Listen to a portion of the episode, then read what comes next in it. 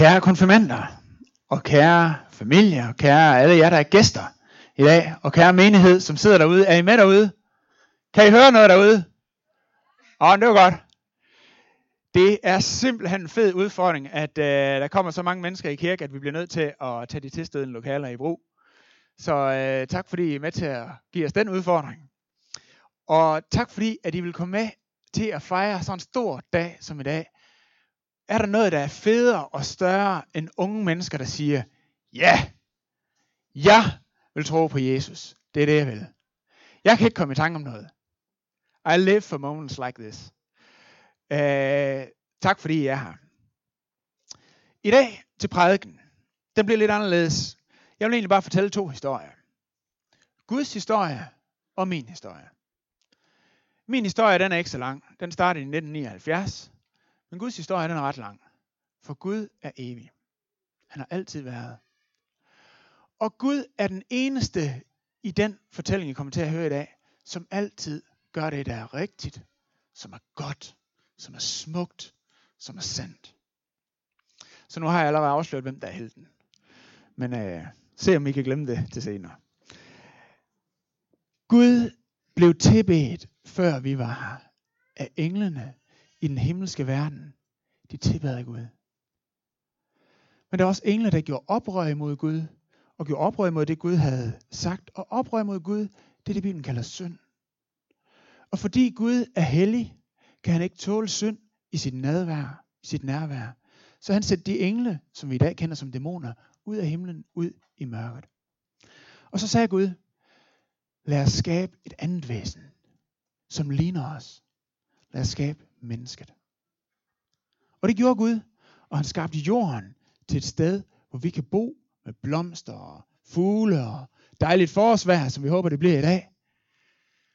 Og øh, hver dag, når dagen blev sval, står der i første Mosebog, så kom Gud selv og gik aftentur med sit menneske. Og de kunne se på ham og lære ham, hvordan man lever menneskelivet fuldt ud.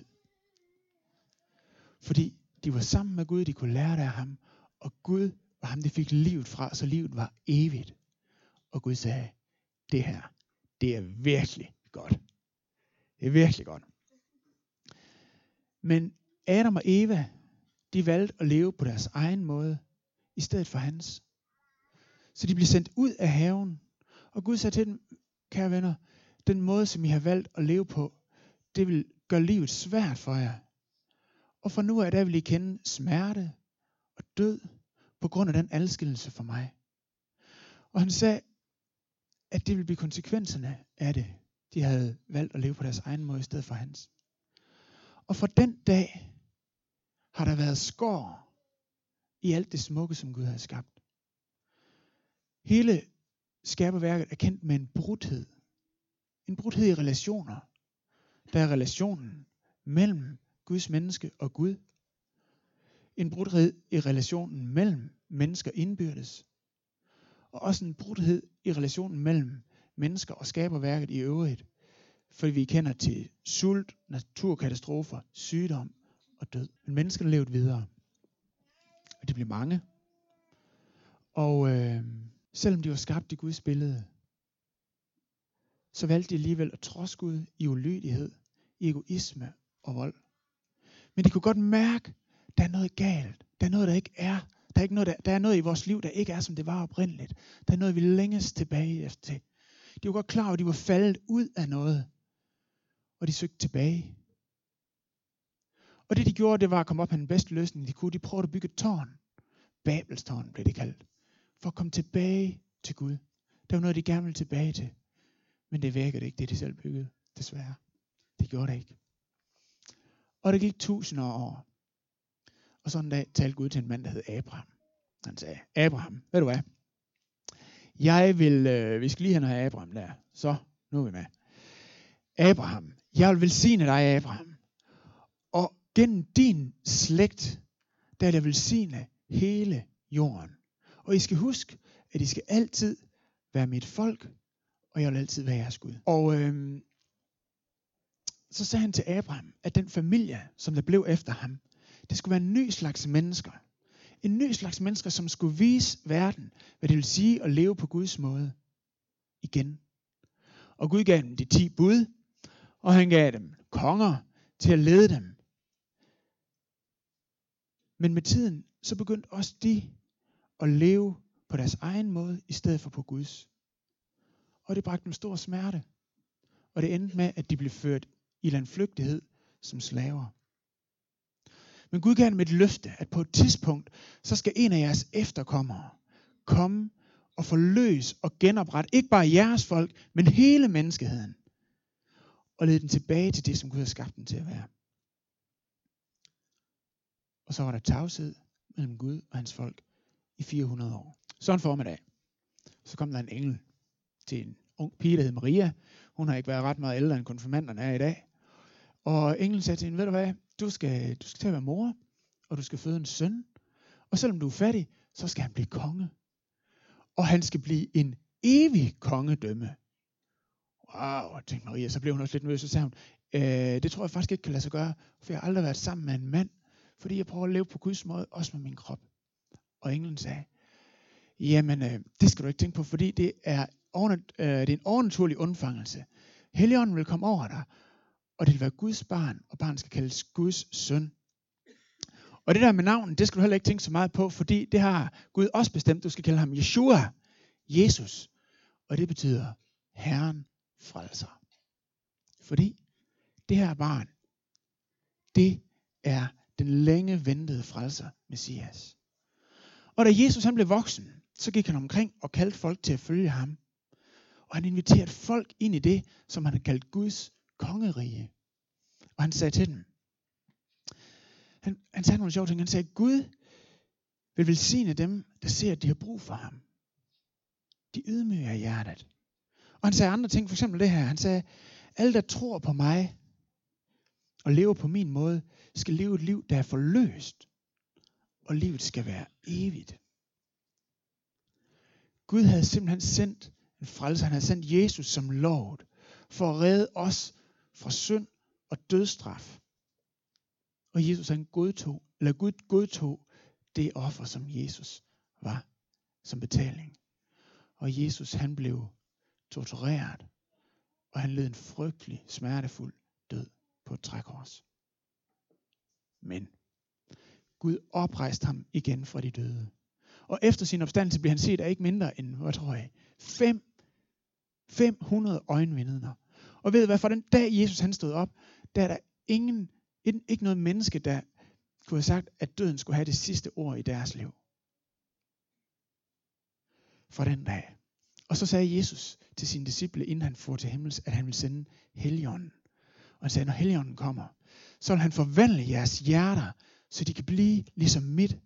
Og han vil give jer kraft, så dem, der vil følge mig og stole på mig, kan leve, ligesom jeg har levet. Og så sagde han også, at Helligånden vil sende jer ud, så andre også kan lære at stole på Jesus og følge ham. Og ved I hvad, det er det, Bibelen kalder kirken. Kirken, det er Guds familie. Et fællesskab, som på grund af Jesus igen kan nyde livet sammen med Gud, som igen kan leve på Guds måde, og som får lov til at tage del i hans redningsaktion. Er det ikke amazing? Er det ikke amazing? Og ved du hvad? Du kan få lov til at være del af Guds historie. Yes. Gud han fortæller os også, hvordan historien vil ende. Han giver os også slutningen med. Han siger, på et tidspunkt, så kommer jeg igen. Og så fuldender jeg missionen. Og der skal synd og død endelig og endegyldigt destrueres. Og der skal Guds rige komme fuldt ud. Det er allerede kommet, men det er endnu ikke fuldendt. Og der skal alle, der vil, leve under Guds perfekte herredømme. Men indtil da, der får vi lov til at leve på hans måde. Og give mennesker en forsmag. En forsmag på Guds rige. Det var Guds historie. Jeg er ikke så gammel, men øh, jeg har snakket med mange, mange mennesker i mit liv. Og jeg har aldrig snakket med nogen, som ikke har kendt til det her med, der er noget oprindeligt, noget smukt, noget godt ved livet, Selv de mest pessimistiske kan genkende det. Jeg har heller aldrig snakket med nogen, der ikke har en, en tydelig fornemmelse af, at der også er en brudhed. Der er noget, der er smerteligt, på trods af alt det gode. Selv de mest jubeloptimistiske fornemmer også det.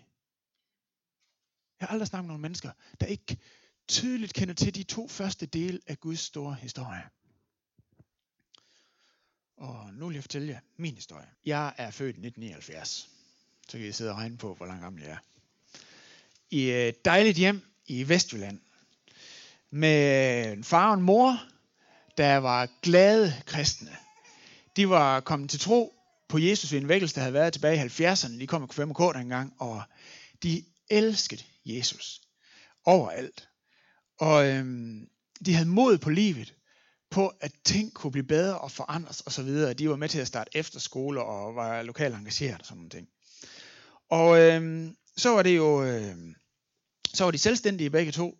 Selvstændig erhvervsdrivende. Far var øhm, landmand, og mor var frisør, og de arbejdede begge to hjemmefra.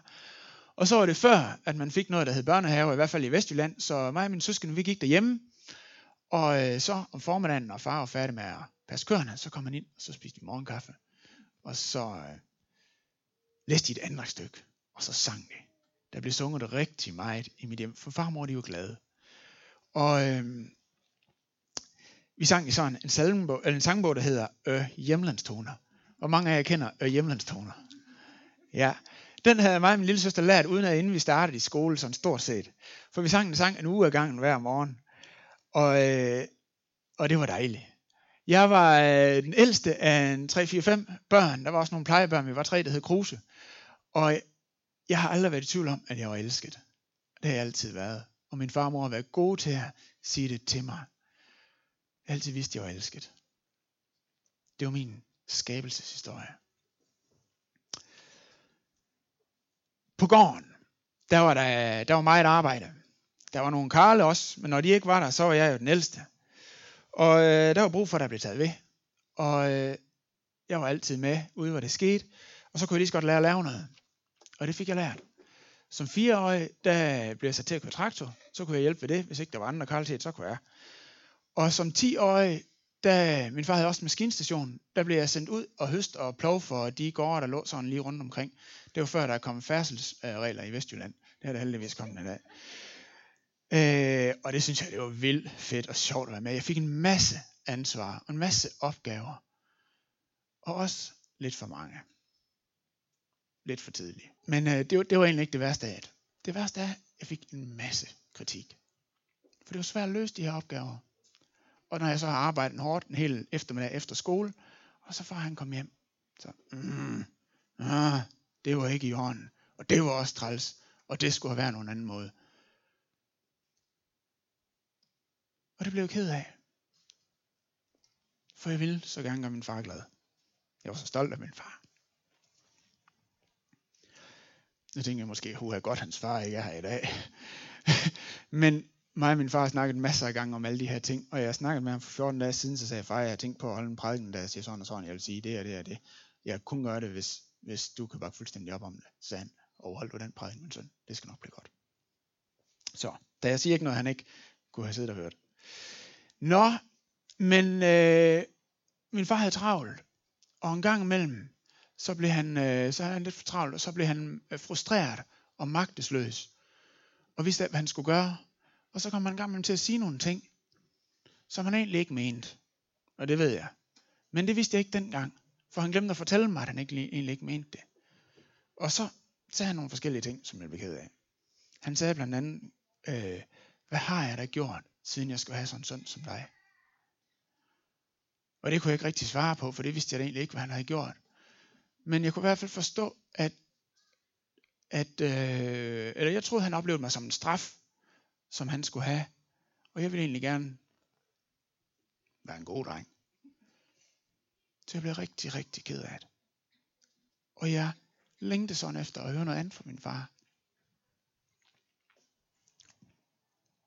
Så blev jeg ung, og sådan småvoksen. Og så tænkte jeg, det skal være løgn. Jeg skal vise noget andet, fordi jeg vil gerne elskes. Jeg vil gerne gøre min far glad. Og øh, som seksten-årig, så var jeg færdig med at gå i skole, startede på en uddannelse og kom ud i, øh, på arbejdsmarkedet. Og øh, fik et job tres timer om ugen fast, plus overarbejde. Så skulle jeg vise dem. For den her, den har jeg lært at bruge. Så skulle jeg arbejde igen. Og i skolen, så tænkte jeg, det skal jeg bare vise, hvad jeg kan. Så jeg slæbte masser af gode karakterer hjem. Fordi jeg ville så gerne høre, det var godt gjort. Og så blev jeg atten år, og alle unge mænd køber bil i Vestjylland, når de bliver atten år. Jeg havde fået en for mange år siden, men øh, det var den første med nummerplader. Og øh, jeg skulle lide en øh, stor lidelse under byråkratiet, så jeg kunne først komme op til køreprøve fem dage efter, jeg var fyldt atten. Men så øh, kunne det også ske, og så stod bilen lige over i mekanikerne på den anden side af, af politigården der. Og så satte jeg mig ind i bilen, og så da jeg kom ud fra byen, mod vej mod Sønderomme, så trykkede jeg speederen i bund, og så holdt jeg den der. Så kunne man se døden i øjnene, uden at ryste.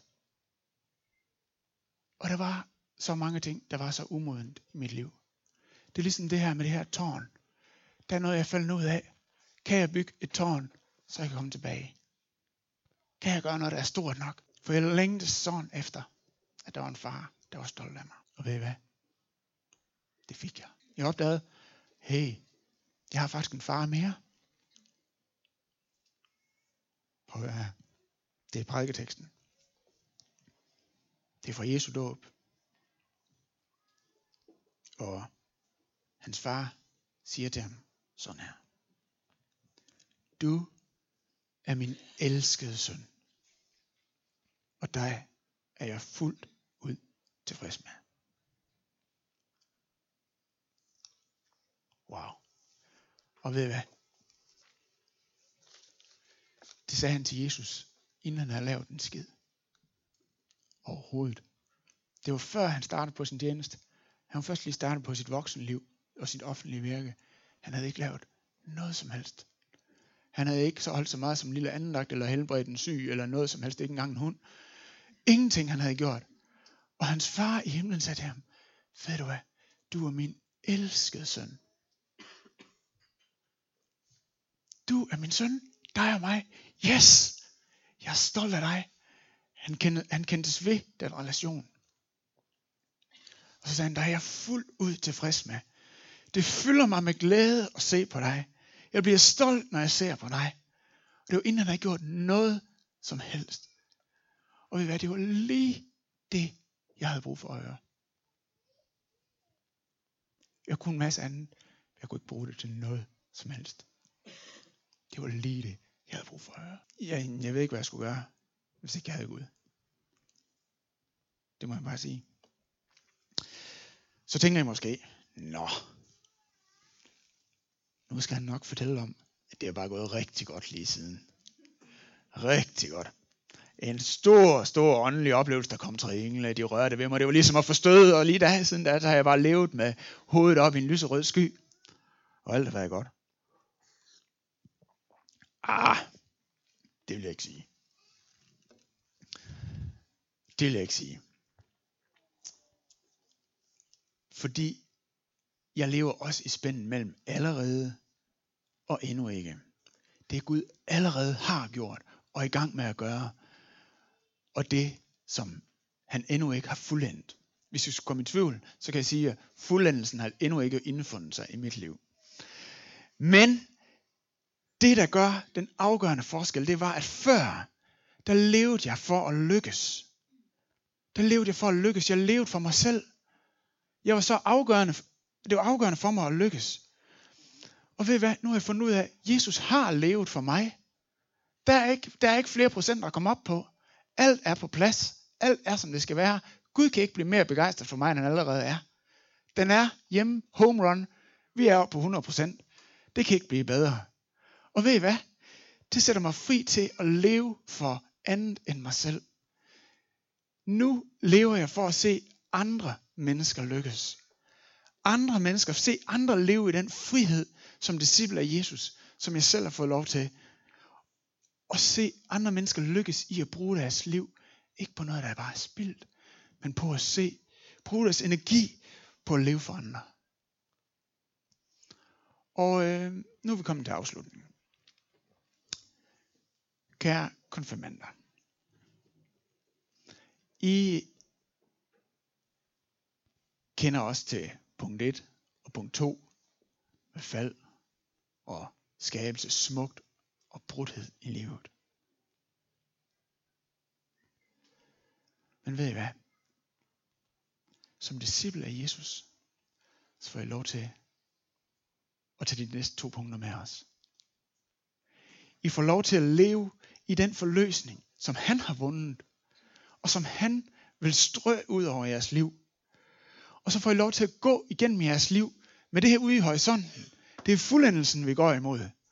Der er ikke noget mere håbsfyldt, end at leve et liv som disciple med Jesus.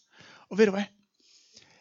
Jeg kan bevidne ind til hver en fiber i min krop, at det er at leve livet fuldt ud. Det er det. Og det er det, som I i dag får mulighed for at sige, frem for alle de dejlige mennesker, som er her i dag. Lad os rejse os op og bede sammen. Jesus, vi ophøjer dig, vi priser dig. Vi tilbeder dig og takker dig. Fordi du elskede os, før vi elskede dig. Fordi du vendte for os. Vendte dig til os, før vi vendte os til dig. Fordi du gav dit liv for os, før vi gav dig så meget som en lille finger. Tak, Jesus. Tak, Jesus.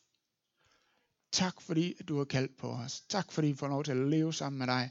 Tak, fordi vi får lov til at leve i et fællesskab med andre, som vil leve sammen med dig. Jesus, tak fordi, at du tager os med ind i din mission. Selvom vi kan være fummelmækler en gang imellem, så er du bare god. Og Jesus, det vil vi bare ære dig for. Tak for det, Jesus. Og tak fordi vi ikke behøver at leve vores liv for os selv, eller slet ikke i vores egen kraft. Tak fordi, at du kalder os ind i et rigt liv sammen med dig, som aldrig får enden. Og det vil vi bare ære dig for, Jesus. Tak. Amen. Så skal vi synge en sang om sådan en far.